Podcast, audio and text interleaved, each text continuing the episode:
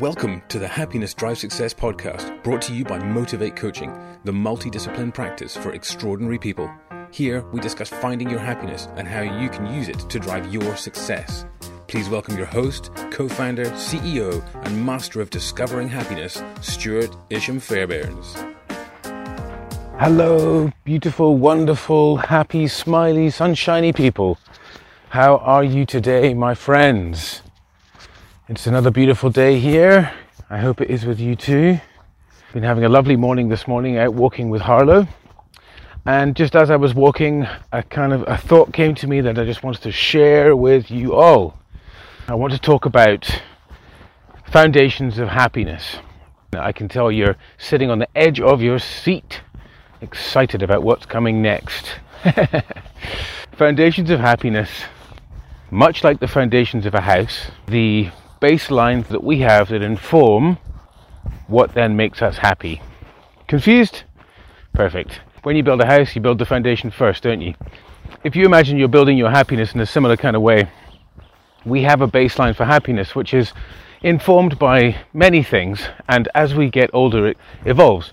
But let's say it could be environmental circumstance as one factor.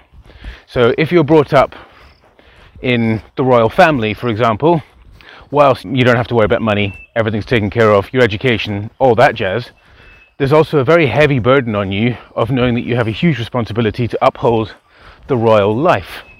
Now, let's say you're brought up in poverty, in which case you might have had a tough upbringing. You could have had and uh, been informed by an addicted parent, so they could have had some substance abuse that could, would have affected their ability to parent. Or you could have been brought up in a middle class family where you had everything you could really ask for. You had siblings and everything was wonderful. Or you could be a millionaire's child and you had a Ferrari at the age of 16. Whichever way around it is, ultimately, our environment through our upbringing does largely inform a lot of the psychology, the emotional, and the physical establishment of our baselines of happiness, our life experience. So, almost our barometer, if you will, on one end is unhappiness, on the other end is happiness. And that scale is something we slide up and down, isn't it? We're not happy all the time, and sometimes we slide down towards unhappiness. Life has sad things that happen, and it's important that we feel them and go through them. These constructs that we build, and we do build them, although we don't realize we are doing it, we put it all together, much like our values and beliefs, which is a very important part of this foundation as well. What's expected behavior, it's you know, we all know that we need to work and make money and pay bills and so forth. We have these standard kind of, well, what we would call standard, but then our, our variation of standard is uh, is determined by our experience. So, a standardization for someone who has had a Ferrari at 16 versus someone who lives in informal settlement is going to have a very different barometer for financial reality and but even life expectation. And let's face it, a lot of our world is run by finances, and the more you have of it, the perceived experience is better. In my experience, from knowing a lot of people who are at the in within that world, it's not necessarily the case. Working on our own psychology, and as Sean Stevenson would say, is finding your purpose and your why and being very clear on it, and going into the unstoppable formula, which I'm busy sharing with you all currently on the Facebook page. Again, that's it's called Join Your Happy Place on Facebook. So our baselines for happiness, our foundations. Let's say we establish that now. It, as we, as I previously mentioned, it's not a static thing. It does increase and it decreases. Sometimes we're very happy, sometimes we're very sad. So it fluctuates, and that is part and parcel of being a human being. It's the human condition. That fluctuation is always going to be there. That's fine, and that's absolutely fine. What is within your control is two things.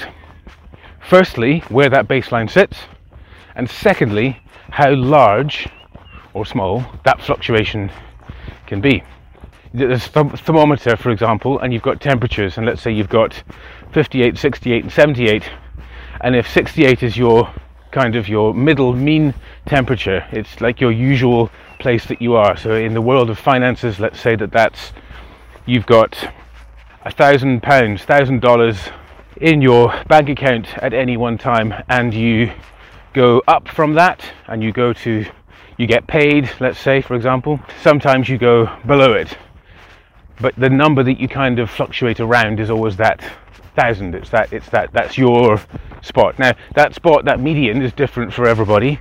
Only you will be able to know yours. And the way that you can know yours is to track your finances, similarly to happiness, but we'll get to that in a second. The trick is to track your finances, and ultimately, what you can do is through that, you can see where the wastage is in your expenditure, where the opportunities lie in your income, whether existing or to be established. And then from there, you can actually look at creating your purpose, your why, your vision. Why do you want to have this money? And if you know, it could be as simple as financial security.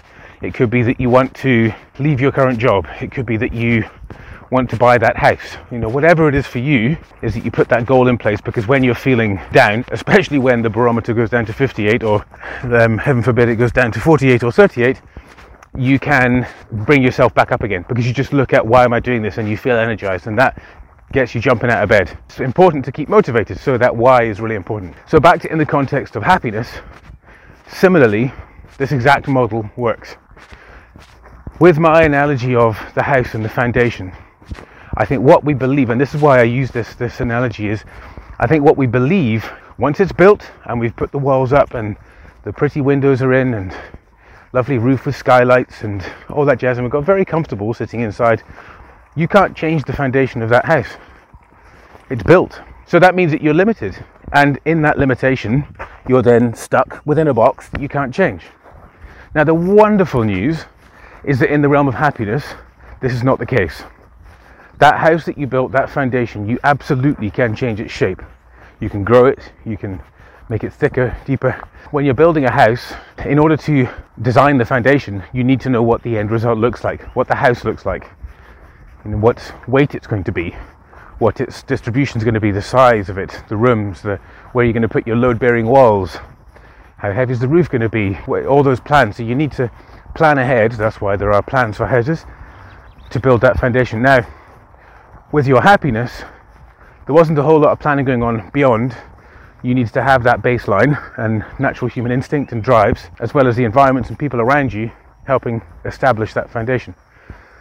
Now, when you get older, you might find that you actually find it really hard to be happy. You might find it quite difficult to lift yourself up.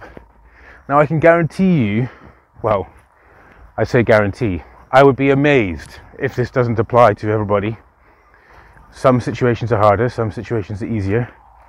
But is that there is ways to get past something that is holding you back, which will most likely be a value or a limiting belief. And getting past that will allow you to grow that foundation. Now, when we do, we can raise that bar. So, let's say now in the finance uh, example, you've got thousand pounds, dollars, rupees, rand, whatever it may be, you can raise that baseline up by tracking your finances, having a goal, looking at your income opportunities, looking at where you're spending money, and taking more control over what's happening in your financial world. And you can then increase that baseline from $1,000, pounds, rupees, rand to 2,000. Because what happens by doing that is you change your psychology, you rewire the neurons in your brain to know that that's where your baseline is. But you have to do the work. These things don't just, you can't just say to yourself, right, this week I'm earning, or this month I'm earning this much, next month I'm going to earn $100,000 and you're moving from $2,000. It's highly unlikely to happen. You're setting yourself up for a fall. And then what happens when you get that disappointment is you just drop right down to 38 degrees and you feel low and lost and you give up. And that's a very dangerous place to be. So we have to realistically manage expectations with our goal setting. So if you are right now currently earning $1,000 or you're, and you want to take it up to 2000 track the finances and then look at what your expenditure is, look at your income opportunities and how can you bring it up to 2000 to make that the baseline. And it absolutely is entirely possible. And right now you might be thinking, I don't know, I've tried everything. I guarantee you, you have not tried everything because no matter where you live in the world, with access to the world and communication today, there is always a way.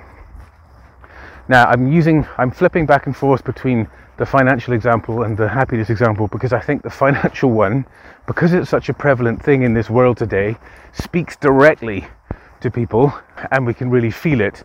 And whatever you're feeling as I talk about this, whether it's excitement or it's frustration or it's whatever it may be, think about where you're feeling that within yourself. Is it in your heart? Is it in your stomach? Is it in your mind? Wherever it may be, and then take that feeling and take it back to the thought that's informing that feeling. Because what is it that's making you so angry? I haven't angered you. I've said nothing to upset you. I've said nothing to excite you either. If you are excited, that's great. but equally, it's just have a look at what are the thoughts associated because there's a, there is a limiting belief in there. There's something that's been established within you, be it new, be it over time, most likely gradually over time, that is limiting you and stopping you from believing that you could have $2,000 as your baseline instead of 1,000. How do we increase the happiness baseline? There's the question. Well, certainly the financial one will help, wouldn't it? But having more money does not necessarily mean success. It's a plaster on a broken leg. That ain't going to work. Temporarily, it might soothe it, but it's not going to fix it for a long time. So, same with money. So, it's still a matter of discovering more about yourself and what it is you want out of life in order to achieve and feel that true satisfaction, that true happiness, no matter when, and you can tap into it. Because just have, being able to, you know, buy yourself an ice cream or a Ferrari or a trip around the world whenever you want, at some point, whilst that could be very exciting for a year, five years, ten years, 20 years, 40 years, at some point the shine's going to rub off of it and you're going to get back to a place of, I'm still not satisfied. I've had great times, great experiences, great moments, but I'm still not satisfied. So happiness trumps finances. However, finances obviously helps in the meantime because we need to feel stable. And we want to be building all of these things simultaneously. But the best way for you to increase your finances, the best way for you to increase your life experience, the best way for you to increase your relationships around you is to focus on your happiness and it's yours as I always talk about, happiness is subjective. So, how do you increase your happiness? Well, the Unstoppable Formula is a pretty cool place to start. And I think finding your purpose in life, your why, and a really good way to do that is just think about if you were living under a bridge, if you'd lost absolutely everything, everything in your life, what would you still do? What contribution would you still make to the world, to people? Your initial thought might be, well, I wouldn't make any because I'd be protecting myself or trying to find a job or something like that. But they're all tangible external things. What internally, what internal drive would you still feel pushing you forwards? What need would you need to fulfill? Because we all have it. Strip everything away. If you were to imagine you lost everything, what one thing would you still be driven to do in your heart, in your stomach, in your soul? what would still be pushing you forwards. So that's very interesting. With all of these things, we can increase that baseline. Now, questions like the practicalities behind how do I increase that baseline when it comes to happiness, it is a matter of doing what I've talked about in my podcast, such as daily practices. So I've had a, this amazing client, um, a beautiful, lovely man who just got a, a heart of gold.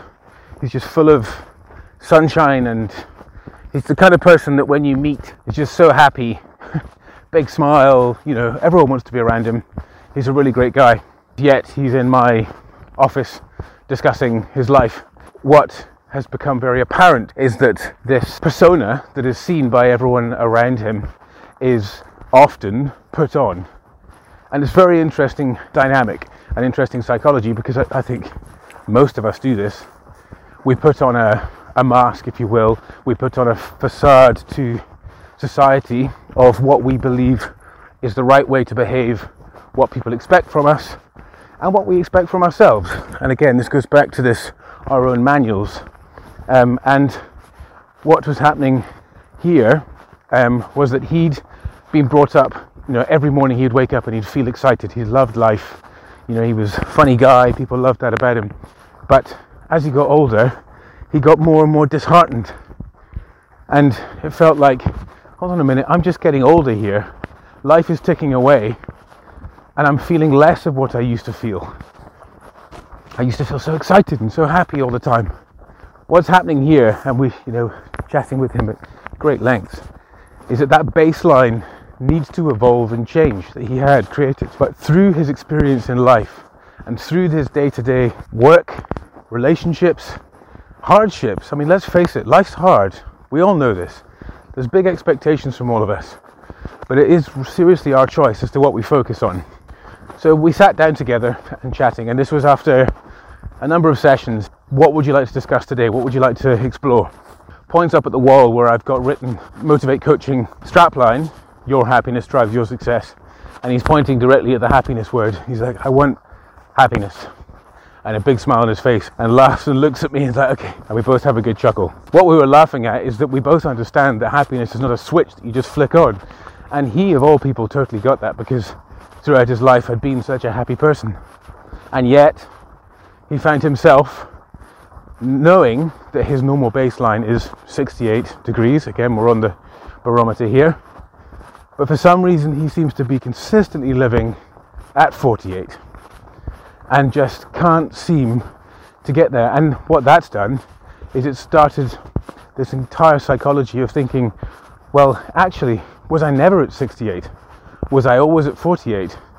And was, was I ever been lying to myself? In fact, is the world full of shadows that are just not real and not being able to focus on being happy? And very, it's very interesting psychology. And what we ended up discussing and getting through was that if we don't look after ourselves, if we don't spend the time doing the small actions and practices on a daily basis that give us happiness, that fill us up, and there are proven practices that are universal. It's not that you try meditation and at the end of the meditation you get a taste of what it's like being a person who practices meditation every day for a year. You're going to feel calmer, you're going to feel more centered if you commit yourself to it, but you're not going to feel enlightened the reality behind the human condition is that we need to be able to practice these things on a daily basis and consistently, and, and using these daily practices as tools to help you gain greater clarity, more peace and calm in your life, more perspective on yourself and how you behave and what you do, what your habits are, through journaling, through any of these explorations, you're going to have more clarity to be able to ask yourself about what your why is, what your purpose is, and if you make it a mission to really try and focus on that and work out what that is, and you give yourself the time, the space, and have the patience, the kindness, and the compassion towards yourself to go through that process, you are going to change your baseline for happiness.